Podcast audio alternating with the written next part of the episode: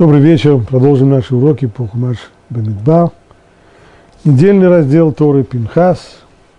Находимся в 27 главе, точнее, начинаем 27 главу. Прежде чем ее начать, коротко напомнить о том, чем завершилась предыдущая глава. Последние шаги, последние приготовления к тому, чтобы еврейский народ пересек границу земли обетованной и начал завоевание страны Израиля. Эти последние шаги, перепись населения, необходимо, как говорят комментаторы, прежде всего нужно знать, сколько воинов есть в каждом колене, какое войско можно выставить на завоевание Эрец-Исраиля. Второе – это вопрос о том, что будет на следующий день после войны. Война окончится, страна будет завоевана, в этом сомнения никакого нет. Ее нужно будет поделить между всеми коленами Израиля, между всеми кланами, всеми семействами. И для этого проводится перепись населения, чтобы знать, сколько есть людей в каждом колене, сколько едоков есть в каждом колене, в каждом клане, в каждом семействе. А затем уже будет разделяться земля. О том, каким образом, какова была схема вот этого раздела, об этом мы говорили достаточно подробно, объясняли спор, который здесь есть между авторитетами, каким образом это проходило. И один из важных моментов вот во всей этой схеме был вопрос о наследстве. То есть, с одной стороны, земля была дана тем евреям, которые вышли из Египта, то есть те, кто были в возрасте 20 лет по выходу из Египта. Но это поколение ушло. Значит, сейчас это уже их наследники. И, как объясняет там Раши, что здесь был уникальный случай, в котором не живые наследовали мертвых, а мертвые наследовали живых. То есть, если есть сейчас столько-то сыновей, у которых был один общий предок, вышедший из Египта, то каждый из этих сыновей получает свою долю, все это суммируется, возвращается к тому предку, который уже в лучшем мире, и затем снова делится поровну между его потомками.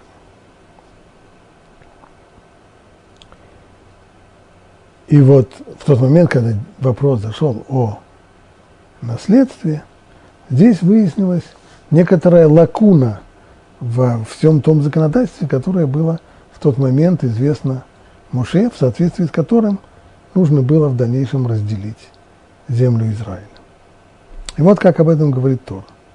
27 глава, самое начало, 1 стих. «И подошли дочери Цлофхада, сына Хефера, сына Гильада, сына Махира, сына Минаше». То есть это один из сыновей, один из членов колена Минаше, из семьи Минаше, сына Иосифа. И вот имена его дочерей: Махла, Ноа, Хогла, Милька и Тирца. И предстали они перед Моше и перед Элазаром, священником. Обратим внимание, что здесь уже сменилось поколение, нет здесь Аарона. Если раньше всегда были Моше и Аарон, то теперь уже после смерти Аарона упомянут здесь Элазар, священник. И предстали они перед Моше и перед Элазаром, священником, и перед вождями всей общины, и перед вождями, и перед всей общиной у входа в шатер собрания. И сказали: наш отец умер в пустыне, и он не был среди собравшихся против Бога, в общине Кораха, но умер за свой грех, и у него не было сыновей. Почему же имя нашего отца будет исключено из семейства, из его семейства? Только из-за того, что у него нет сына. Дай нам удел среди братьев нашего отца. Поясним.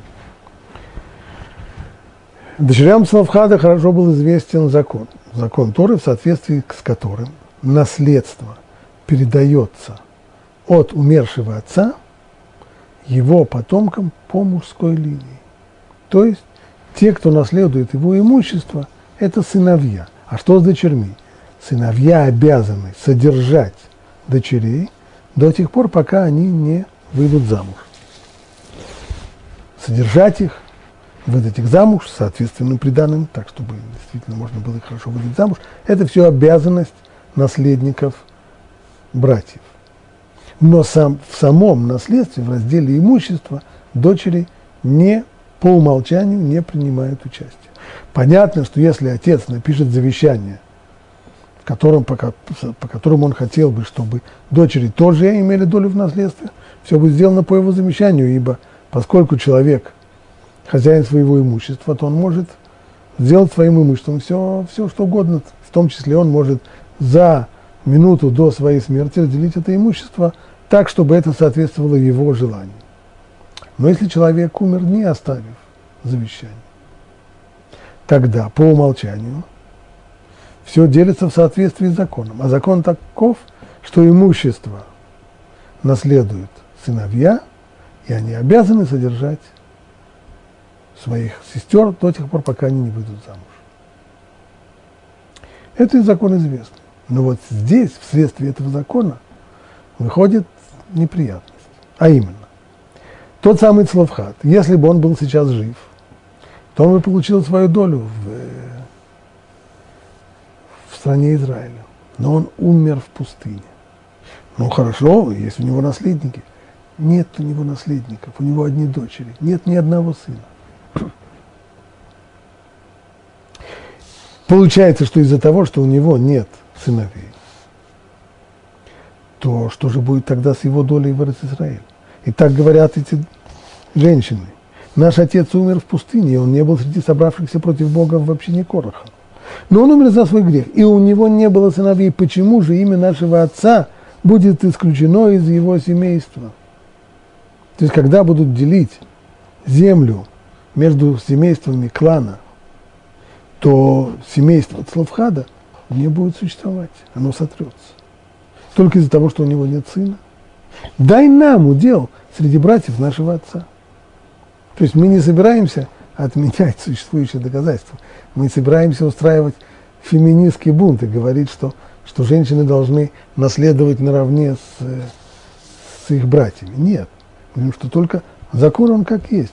Что те, кто наследует, это сыновья, и они содержат своих сестер. Но если нет сыновей, то, по идее, наследство должно переходить дальше по принципу близости и родства. Так если так, то мы самые близкие.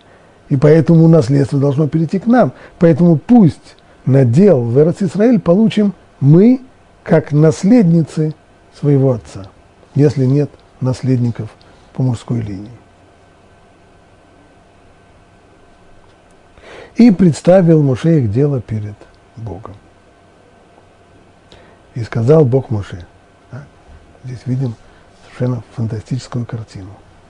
Не Всевышний обращается к Моше, давая ему закон, а Моше обращается к Всевышнему, чтобы получить ответ. Ни больше, ни меньше.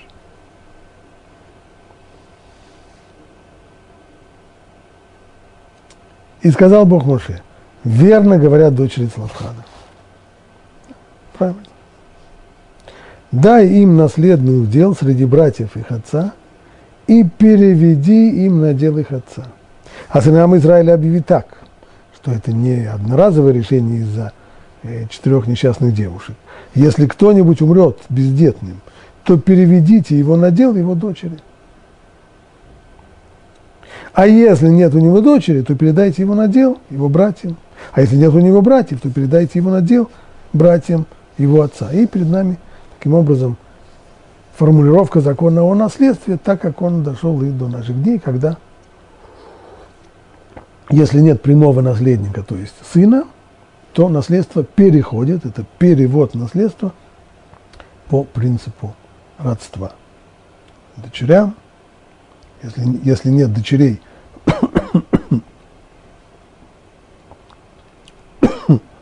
то тогда братьям умершего, если их нет, то братьям его отца и так далее.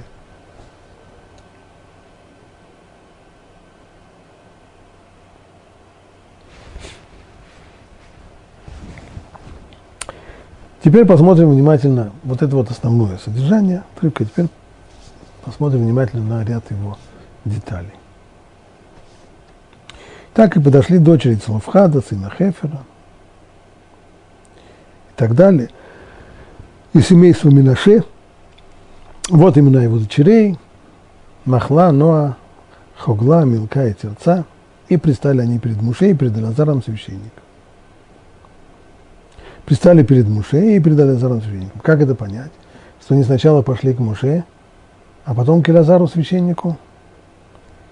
Говорит, Раши, не может такого быть. Неужели же Элазар мог знать то, чего не знал Муше? Если Муше не смог ответить на их вопрос, то не было смысла ходить после этого к Элазару. Элазар только ученик Муше. Чего не знает Муше, не знает и Элазар.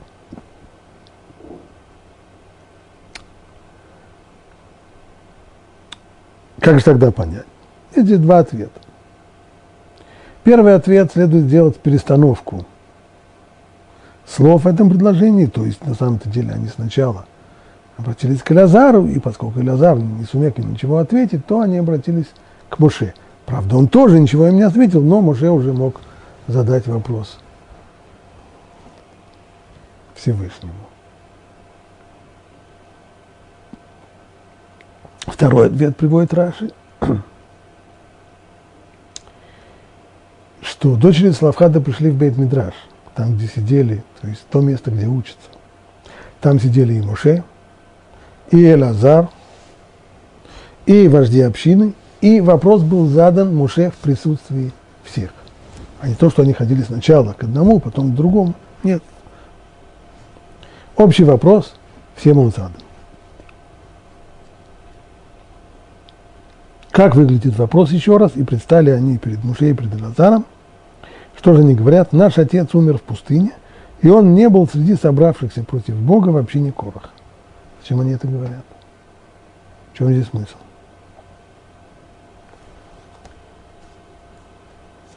Раши. Зачем они упомянули это, то, что он не был в общине собравшихся против Бога?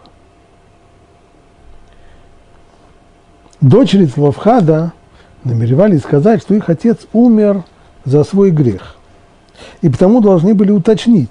А если он сказал за грех, то тогда скажи, какой грех. Нет, он умер за свой грех, но не был он вместе с Корахом.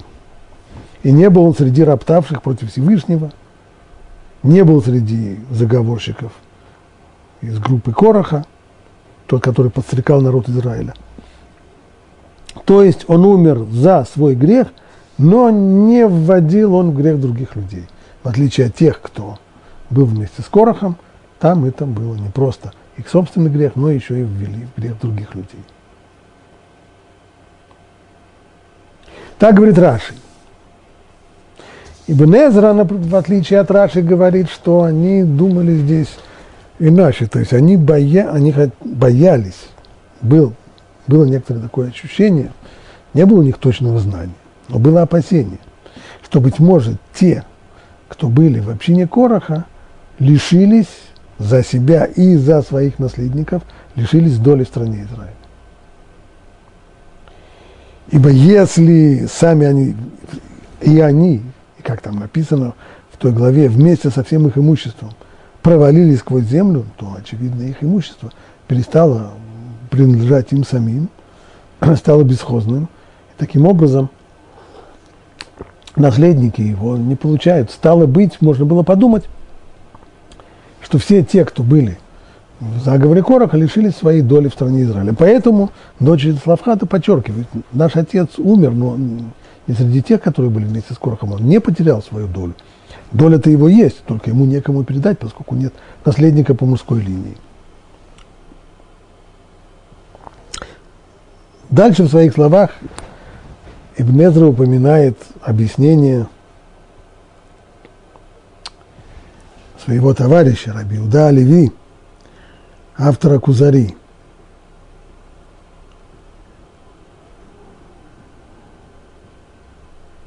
То есть то, что сказано, объясняет Раби Иуда а-Леви, что они говорят, что наш отец умер в пустыне, умер за свой грех, и у него не было сыновей. Что одно связано с другим. Поскольку он умер за свой грех, то есть был человеком, который согрешил, то результатом его греха и наказанием за его грех было то, что у него не было сыновей. Но это все, что касается его, а теперь как быть с его наделом земли Израиля.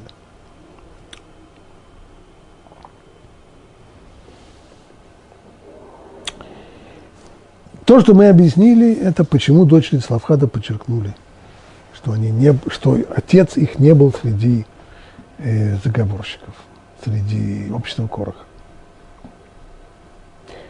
Но теперь у нас другой вопрос. Почему Моше не отвечает на их вопрос? Такое-то сложное дело. В особенности, если мы берем по первому варианту, который Раши представляет, что сначала они обратились к Элязару, Элязар не смог ответить на их вопрос, тогда они обратились к Моше, и Моше не может ответить на их вопрос, и представляет это дело высшей инстанции. Почему? Настолько сложно. Мы же видим, что все народы мира сами пришли к тому же самому принципу. Этот принцип мы видим в других юридических системах, разработанных людьми без всякой помощи свыше. Неужели настолько было сложно Моше ответить на этот вопрос, что все то, что по закону Торы наследует имущество именно сыновья, это когда они есть, а когда их нет, то имущество переходит дальше к дочерям. Как отвечает на этот вопрос Раши? И представил Моше их дело, закон о праве дочерей на наследование при отсутствии сыновей, не был известен Моше. Он таки не знал. А почему же он не знал? Настолько это сложно? Этим он был наказан за то, что проявил некоторую самоуверенность, сказав назначенным их судьям: судите справедливо, а дело, которое слишком трудно для вас, предоставьте мне. Так, поначалу этот стих написан в главе Итро. Когда Итро явился в стан евреев, он увидел, что Моше пытается решить все вопросы и все судебные вопросы, и все тяжбы самостоятельно. И с утра до вечера только и занят этими вопросами. И тогда он ему предложил, что он должен добавить судей, которые рассматривали бы тяжбы между людьми.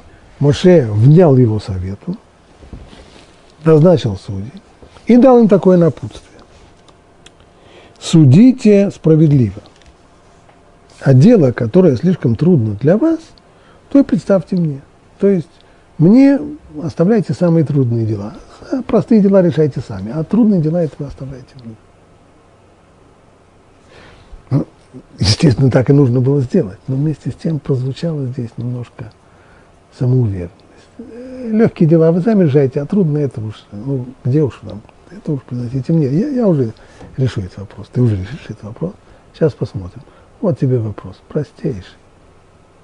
Человек умер, сыновей у него нет, дочери есть, но кто наследует? И Моше не знал, что ответить на этот вопрос.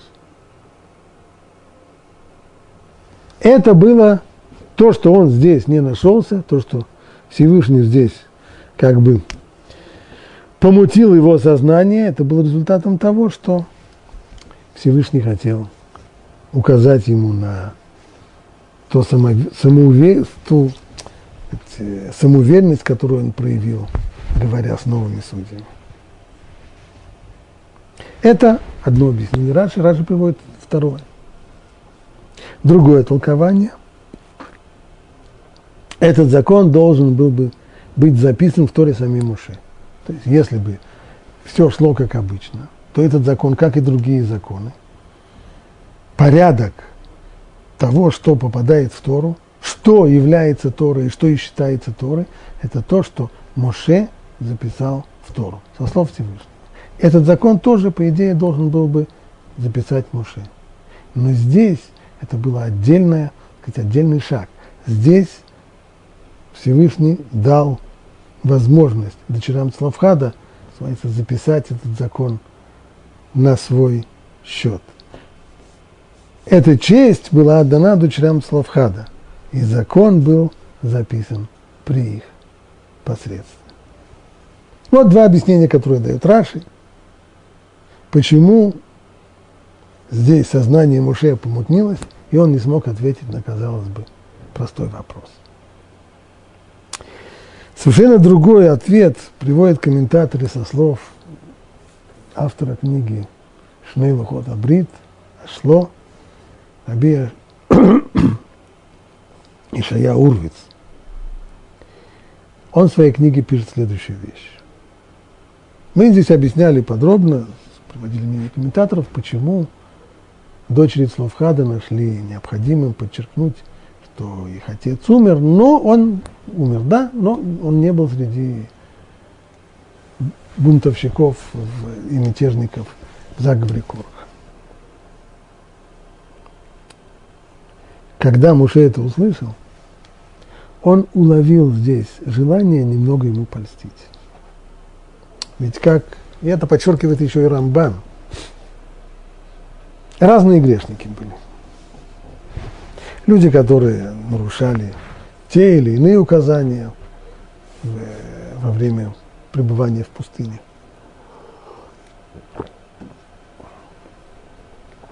Были те, кто роптали, были те, кто просили мяса, были те, кто не подчинялись.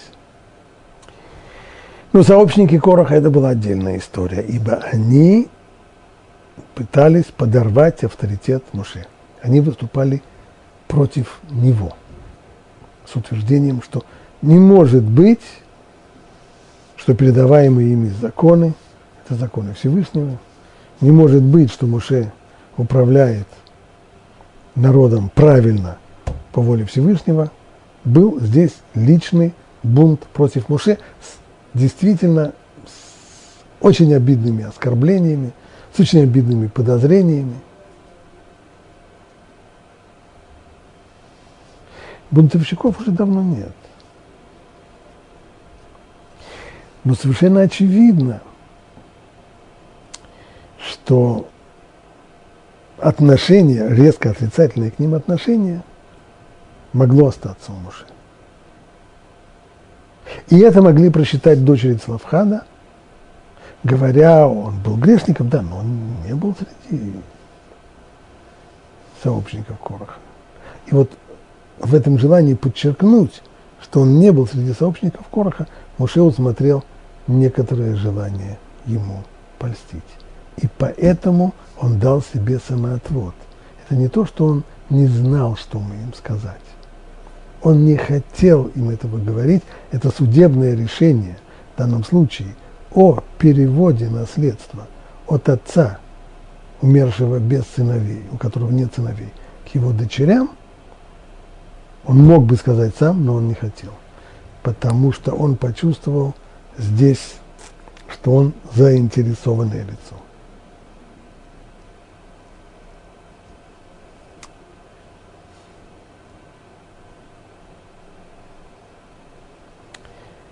Как это понять? Ведь не давали же они ему взятку. Нет, не давали. И прямой лести здесь тоже не было. Тоже не было. Был некоторый отдаленный намек на лесть. Даже не было здесь сказано, что наш отец был вашим большим-большим поклонником. Ничего этого нет. Сказано, что он не был среди тех, кто бунтовали против Моше. И вместе с тем, и все равно. То есть, почувствовав, что ему немножко льстят, Моше задал себе вопрос, может ли он совершенно объективно рассудить эту ситуацию. Не возникло ли у него предрасположенности, хотя бы мизерной? То есть, здесь на суд был поставлен разум человека. Разум человека был посажен здесь на скамью подсудимых в суде Моше. И Моше не смог его оправдать. Как объясняет это Рав Деслер в книге Мифтав Мильяу, Механика здесь такова. Разум наш работает, когда его приводит в движение интерес. В тот момент, когда нам неинтересно, наш разум спит, не работает и не воспринимает. Простое доказательство. В Травдесле дайте человеку газету. Попросите его перелистать, быстро посмотрев с головки. А потом спросите его, закройте газету. Спросите его, о чем написано в этой газете. Понятно, что всех заголовков он не запомнит. Он запомнит всего несколько. Если мы внимательно обратим внимание, на какие заголовки он обратил внимание, что ему запомнилось, а запоминается только то, что человек своим разумом оценил, а не то, что он видел только глазами, но это прошло мимо его. Так вот, окажется, что человек заметил только те заголовки, которые касаются вопросов, которые ему хоть сколько-нибудь интересны. Ведь может быть очень-очень-очень интересную статью, которая касается вопроса, который его совершенно не интересует. Ну просто как прошлогодний снег, он и не заметил. Он ее видел своими глазами, эту статью, он видел ее заголовок, но он пропустил его мимо. Разум не воспринял ее, это не запомнилось. Он забыл об этом заголовке, как только закрыл газету. Таким образом, разум работает там, где существует интерес.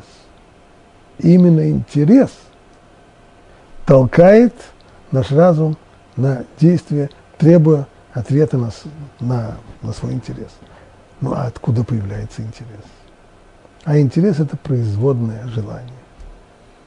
Если человек проявляет интерес к вопросу, можно ли ему с его состоянием здоровья, предположим, употреблять спиртное, вот интересный вопрос, безусловно интересный. Но откуда взялся такой интерес? Стало быть, у него есть желание употреблять спиртное. Не было бы желания, он бы не стал интересоваться этим вопросом. Как не интересуется он вопросами, касающимися филателии, нумизматики или геологии в Новой Зеландии. Ну, неинтересно ему это. Получается следующая вещь. У человека возникает желание. Желание порождает интерес. Интерес представляет вопрос на суд разума.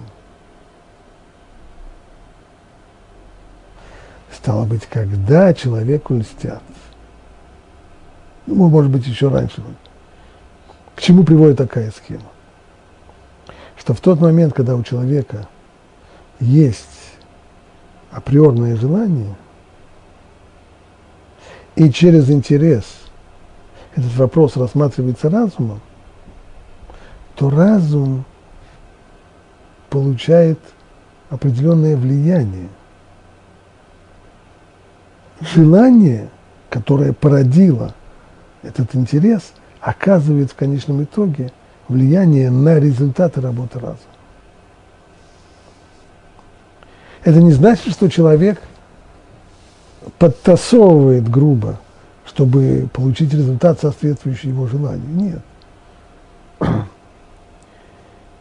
Просто в тех вопросах, которые... Есть вопросы, в которых наше желание ничего не значит. Если человек желает, если человек решает задачи по математике, то, может быть, ему очень хотелось бы, чтобы x равнялся 32, но если в математике получается, что x не равняется 32, то ничего не поможет. Он не будет равняться 32. Но если это не математика, а те вещи, которые зависят от common sense, от здравого разума. То есть эти вещи, в которых мы не занимаемся вопросом, соответствует или не соответствует действительности, равняется или не равняется, тождественно, не тождественно, а вопросы, в которых мы оцениваем, что логично, что нелогично, что реально, что нереально. И вот здесь, вот в этих вопросах, в каждую сторону, оказывается, есть, обычно бывают аргументы туда, аргументы сюда. И их надо взвесить для того, чтобы определить свою позицию. Так вот, желание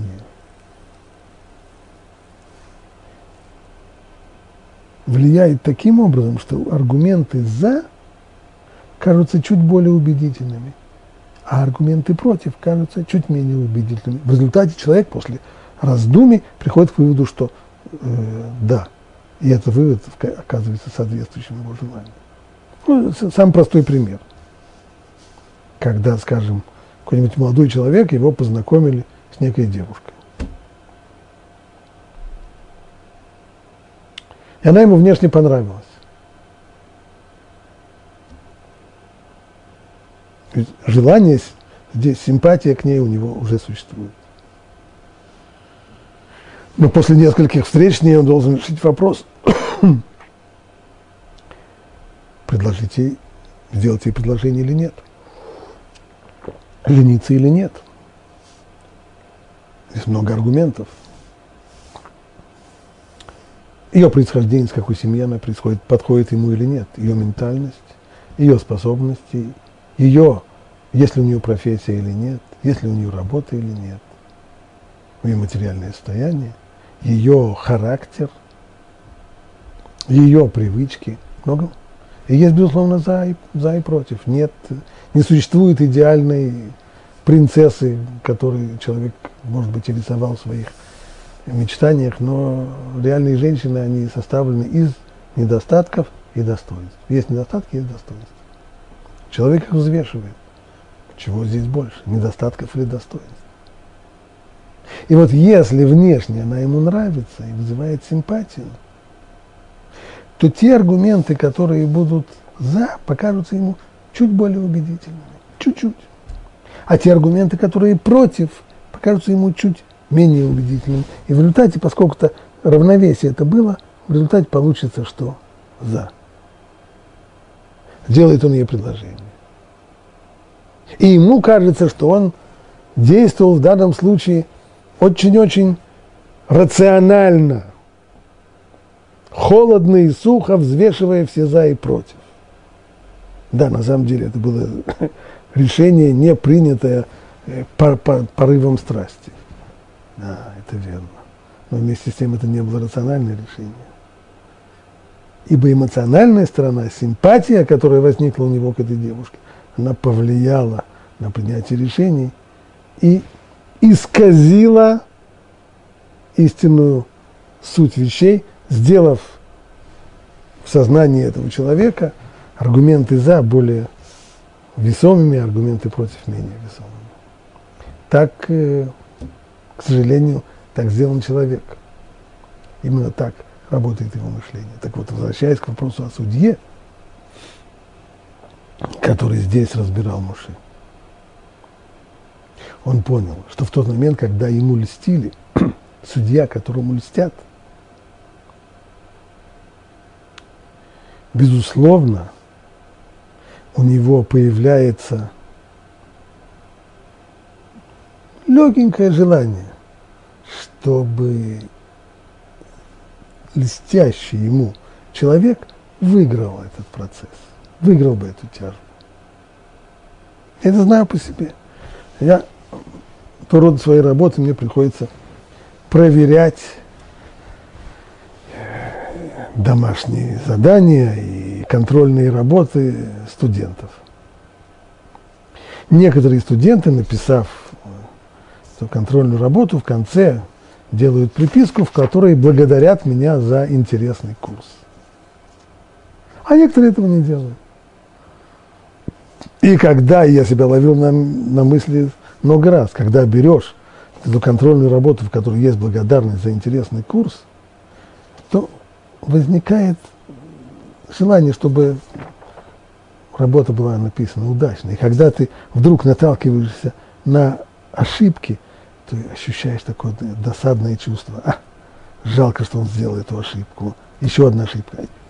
Жалко, что он сделал. А другие работы, ну, спокойно, да, птица, минус, птица, ошибка, не ошибка. Намного все спокойно. Потому что лезть, причем даже там, где я понимаю, что человек это пишет неискренне, это вовсе его неискренняя благодарность за интересный курс, а попросту элементарная бытовая лесть. И хотя мне это смешно, все равно, хоть чуть-чуть, хоть немножечко это влияет на человека. И что касается моих оценок за контрольные работы, то Но в тонких вопросах судопроизводства вот здесь Моше рассудил, что он не может быть судьей в этом вопросе. Хотя ответ ему был ясен, но он все равно дал себе самоотвод. Не собирался решать в таком деле. И представил все на суд Всевышнего, который и озвучил этот самый закон. В том случае, когда нет сыновей, наследует дочь. Вот на этой оптимистичной ноте мы можем перейти к следующему отрывку. 27 глава, 12 стих. «И сказал Бог Моше: взойди на гору Аварим и посмотри на землю, которую я дал сыновьям Израиля. И когда ты ее увидишь, ты тоже приобщишься к твоему народу, как приобщился твой брат Аарон. Так как вы перечили мне в пустыне Цин во время распри общины и не явили на глазах их мою святость, это воды Меривы при Кадеше в пустыне Цин». Всевышний сообщает здесь Моше, что и его дни тоже сочтены. Его брат Аарон умер недавно, Моше пережил его, но и ему придется умереть здесь, на восточном берегу реки Иордан. Перейти через Иордан в Эрец-Исраэль ему не суждено. Что ему, да, позволено? Посмотреть. Поглядеть, подняться на высокую гору, на гору Аварим, и с этой горы окинуть взглядом ту землю, которую Всевышний обещал еще працам еврейского народа, и ради которой Моше вывел еврейский народ из Египта. Она дана самому Израилю, ты ее можешь увидеть, но туда ты не попадешь. Этот отрывок следует сразу, вслед за текстами о наследии земли Израиля. То есть, как мы уже упоминали здесь, последовательность отрывка в тексте: сначала перепись народа, затем правила, в соответствии с которым должна быть разделена земля, затем дочери Цлавхада, которые, услышав о разделе земли, пришли со своей просьбой. У них есть проблема, они могут не получить надел, потому что у них нет братьев, только сестры. И сразу после этого Моше говорится: землю можешь посмотреть, но не перейти туда, и отсюда будет ряд выводов. Связь между этим, говорит Раши, она очевидна. Когда Всевышний сказал Моше: дай дочерям Цлавхада, переведи им наследственный надел, дай им. Что значит дай? Сейчас еще нет никакого надела. Нужно перейти через Иордан, завоевать эту землю, начать ее делить. И тогда можно дать соответствующий надел дочерям Цлавхада. Моше было сказано: дай им их долю. Отсюда он мог завершить, что то, что ему было сказано раньше, что в результате того, что произошло у вод Меривы, то ему суждено умереть, не перейдя в Эрец-Исраэль. Может быть, этот суровый приговор отменился. Моше мог подумать: Всевышний повелел сделать это мне, дать долю дочерям Цлавхада. Стало быть, возможно, что приговор отменен, и я сумею войти в Эрец-Исраэль. На что Всевышний ему ответил: не-не-не, приговор остался в силе. В страну обетованную ты не приходишь. Если так... И сказал Моше Богу: пусть назначит Бог властелин духа всякой плоти человека над этой общиной, который бы выходил перед ними, который входил бы перед ними, который бы их выводил, который бы их приводил, чтобы община Бога не была подобна овцам, у которых нет пастуха. Если Моше суждено скоро умереть, и в Эрец-Исраэль он уже не войдет, то, естественно, его следует забота о передаче эстафеты, назначение нового вождя, передача власти, переход от одного вождя к другому. Это всегда тонкий момент, и всегда сложный момент, и очень часто испытание.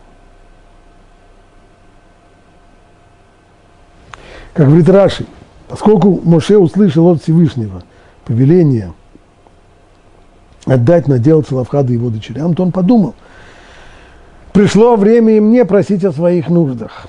То есть 1+1. С одной стороны, дочери Целавхада получают, с другой стороны, это не означает, что он сумеет дать им этот надел, перейдя в Эрец-Исраэль, ему суждено умереть здесь.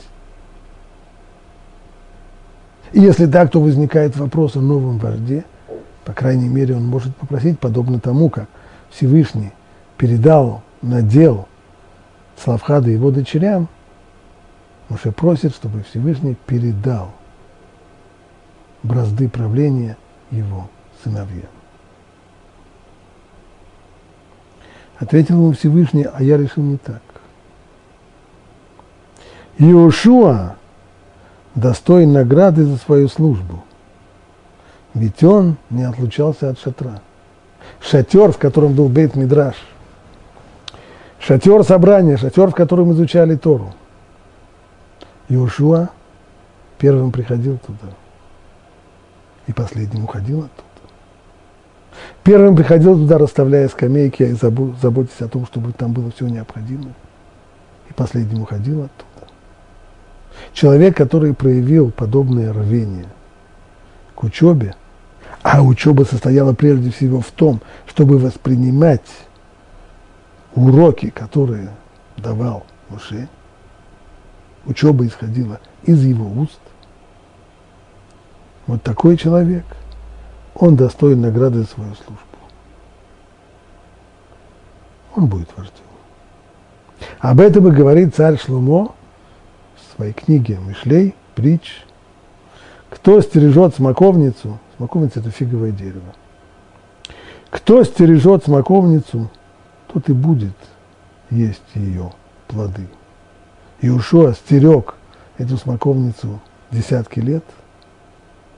Он не отлучался от шатра, в котором был Бейт-Мидраш. Он достоин быть руководителем. Бразды правления должны перейти к нему, а не к сыновьям Моше.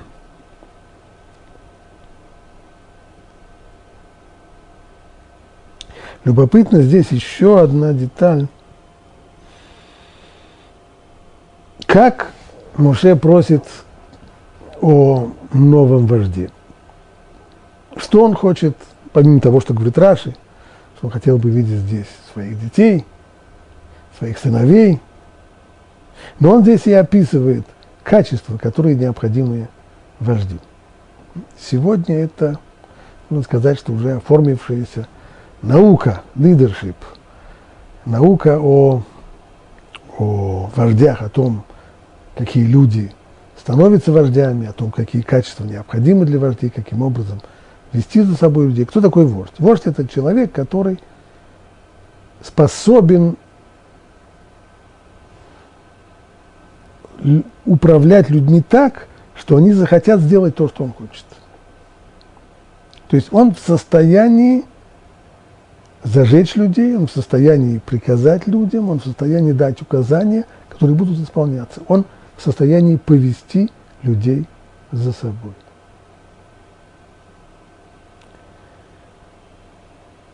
Из всех качеств, которые необходимы для вождя, Моше упоминает здесь одно, с его точки зрения, самое главное. Пусть назначит Бог властелин духа всякой плоти человека над этой общиной. Что это странные такие слова? Властелин духа всякой плоти. Ну, буду сказать просто. Пусть назначит Бог властелин всякой плоти человека над этой общиной, который входил. Раши говорит здесь так. Почему так сказано? Сказал Моше, владыка вселенной, тебе открыты и известны мысли каждого. То есть дух, помыслы и образ мышления каждого. Ни один из них не похож на другого своим образом мысли. Поставь же над ним того, кто поведет их, относясь терпимо к каждому, какими бы они ни были. Терпимость.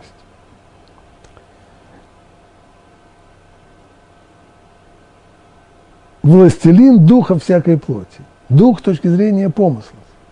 Как говорят наши мудрецы, подобно тому, как лица людей, своими лицами люди не похожи друг на друга, также они не похожи друг на друга образом мысли. То есть у нас, у каждого из нас есть такое желание, чтобы люди, окружающие нас, мыслили, как и мы сами. Каждый из нас может это проверить, когда он, скажем, приходит домой и высказывает какое-то соображение, и его жена высказывает несогласие, как у него моментально портится от этого настроение. В большей или меньшей степени. А что она спорит? Почему она со мной не согласна? А что, разве то, что я сказал, это глупость? Я уже не говорю о том, как человек реагирует на то, что дети не разделяют его мысли и не соглашаются с ним. Это уже совсем уже бесит. Это же яйца курицу не учат. Говорят наши мудрецы, почему это должно бесить? Подобно тому, как люди не похожи друг на друга своими лицами. Это не только констатация факта. Действительно, люди совершенно не похожи друг на друга. Более того, нет на земле двух одинаковых человек. Есть чуть более похожий, чуть менее похожий. Можно даже чуть-чуть пригримировав человека, сделать его двойником кого-то, но это только некоторое подобие. По-настоящему двух одинаковых людей даже внешне нет. Но что самое главное, что обилие внешних форм, то, что есть люди с совершенно разными лицами, нам не мешает. У нас нет такого стремления, чтобы все выглядели как мы. Мы вполне можем допустить, что есть люди, не похожие на нас. Одни высокие, другие низкие. Одни полные, другие тощие. У одних вытянутое лицо, а у других круглое лицо. У одних широкий нос, у других узкий, у одних горбатый нос, у других нос картошкой. Ну и что? Нормально, живем в мире, в котором люди имеют разную внешность. Почему бы таким же образом не отнестись к образу мышления людей? Почему нам мешает то, что другие люди мыслят по-другому? Почему? Не знаю, но мешает. И еще как мешает. И есть естественное желание людей, чтобы с ними соглашались, чтобы другие тоже мыслили, как они. И отсюда наши постоянные попытки убедить людей в своей правоте. Отсюда же многочисленные споры, дискуссии, в которых мы пытаемся передать свой образ мысли другим. И если так в обычных ситуациях, в семье, в коллективе, то проблема становится куда более сложной, когда мы говорим о вожде. У вождя есть некоторый образ мысли. Ему кажется, что нужно делать так-то и так-то. Это важно, а это не важно. Средства, которые есть у народа или у государства, нужно бросить на это, а это пока подождет.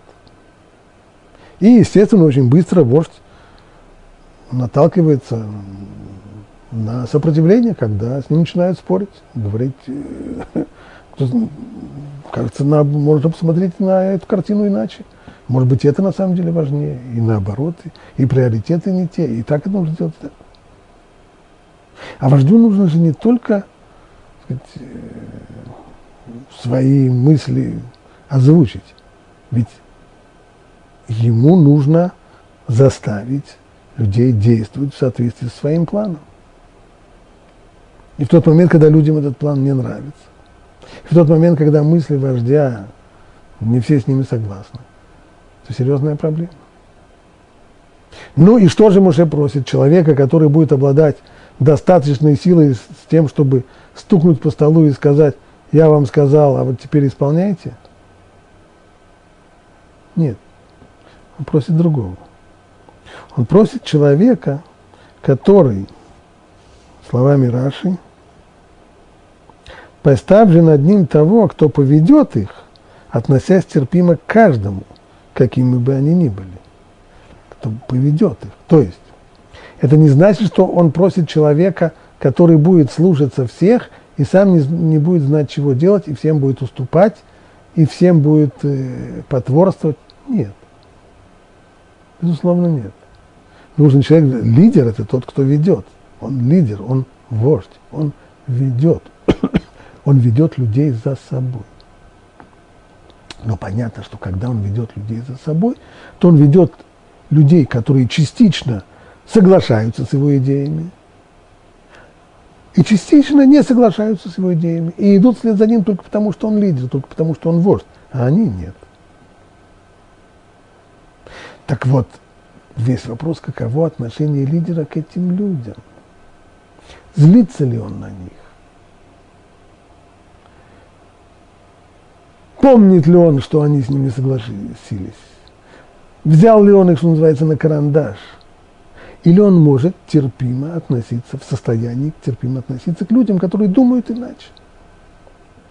Он лидер, он ведет за собой, и он знает, что есть те, которые с ним не согласились, но поскольку он лидер, идут за ним, поскольку так надо, такой порядок.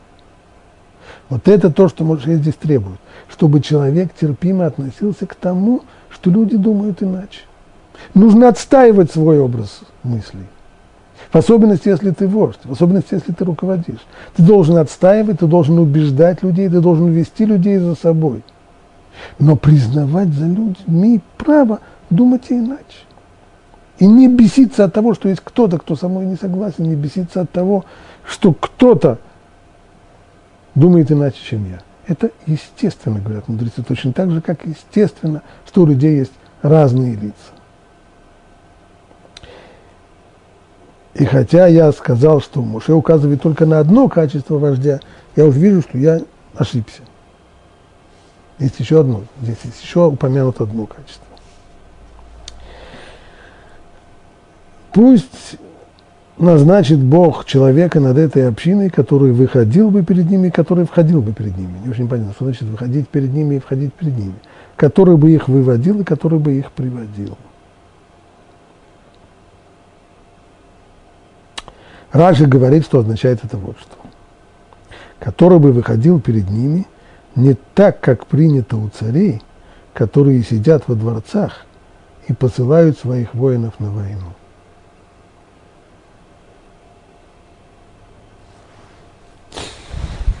Лидер как человек, если он хочет, чтобы его слушались, чтобы ему подчинялись, это самое главное, то если он будет сидеть во своем дворце и посылать людей на войну, то в конечном итоге подчиняться ему не будут. Подчиняются тому, кто умеет нести все тяготы и все невзгоды вместе со своими подчиненными. Можно сказать, что первым человеком, кто сформулировал вот основы науки о лидерстве, был греческий философ Ксенофонт.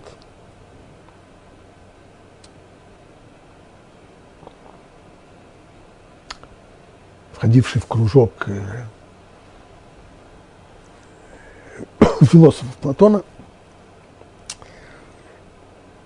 он руководил, был военным командиром, по-моему, потому что он был философом, и он руководил экспедиционным корпусом греческих солдат, которые нанялись на службу к персидским царям. Там, в общем, не получилось дело, не вышло, как планировалось, им нужно было срочно уносить ноги. Враги их пытались отрезать им путь к отступлению, и нужно было им взбираться по крутому такому наклону в гору, чтобы опередить своих врагов и чтобы их не отрезали.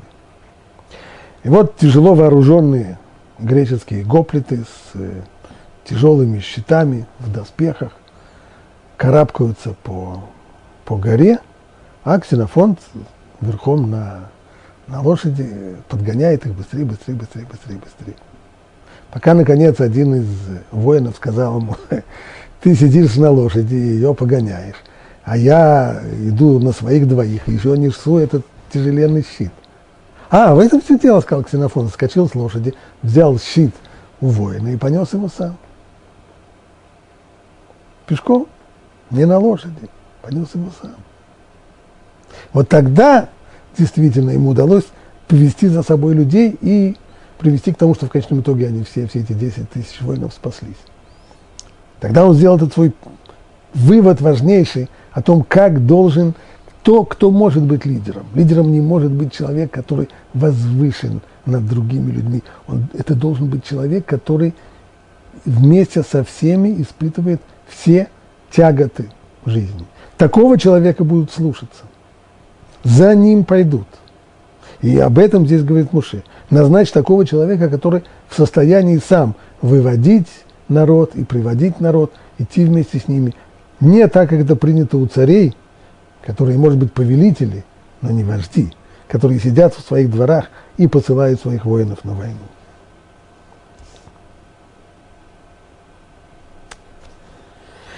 Так, теперь ответ Всевышнего. И сказал Бог Моше: возьми себе Йеошуа бен Нуна, человека, в котором есть дух, то есть то, что ты просил, терпимость и терпение у него есть. Он в состоянии терпеть рядом с собой людей, которые думают иначе. И возложи на него руку, и представь его перед Элеазаром священником, и перед всей общиной, и дай ему повеление перед ними, и удели ему от своего сияния, чтобы его слушалась вся община Израиля. И сделал Моше, как повелел ему Бог. И взял Йеошуа и поставил его перед Элеазаром священником, и перед всей общиной, и возложил на него свои руки, и повелел ему, как говорил Бог. Что значит возложил на него свои руки? В чем здесь идея? Раши говорит, имеется в виду, дай ему глашатая. Что такое глашатый? Глашатый – это не то, как был глашатый в средние века. Имеется здесь в виду реальность, которая была в талмудических академиях в Израиле и Вавилонии, когда собиралось много народу, то глава Ешивы давал урок, но он говорил тихим голосом, поскольку перекричать всех не мог. Это исключается.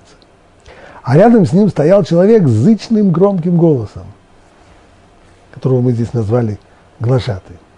Он уже возвещал урок всему остальному народу. Ему говорился урок на ухо, а он уже говорил всем.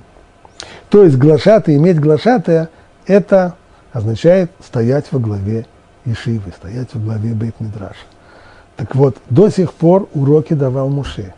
И здесь Всевышний ему сказал: не жди того момента, когда ты умрешь, и после твоей смерти придет Йеошуа и станет говорить урок. Это критический случай. Немало было случаев в истории, когда люди не готовы к таким переменам.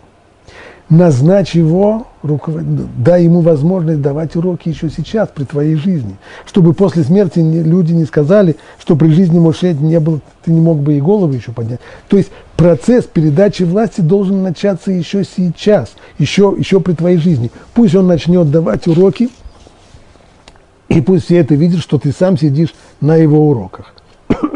И дай ему повеление, говорит Рамбан, то есть наставляй его заповедями, относящимися к вождю и судье. Ведь он должен теперь стать во главе всего народа, и Моше как бы передает сынов Израиля из своих рук в его руки. Поэтому он должен был на глазах всего Израиля дать ему наставление о том, как правильно вести себя с народом. Либо то, что сказано здесь, и дай ему повеление. Что это означает, и дай ему повеление? То есть сама передача власти, пусть это будет все на глазах всего народа, для того, чтобы люди восприняли Йеошуа как действительного вождя и подчинялись бы ему так, по крайней мере, на уровне того, как они подчинялись Моше.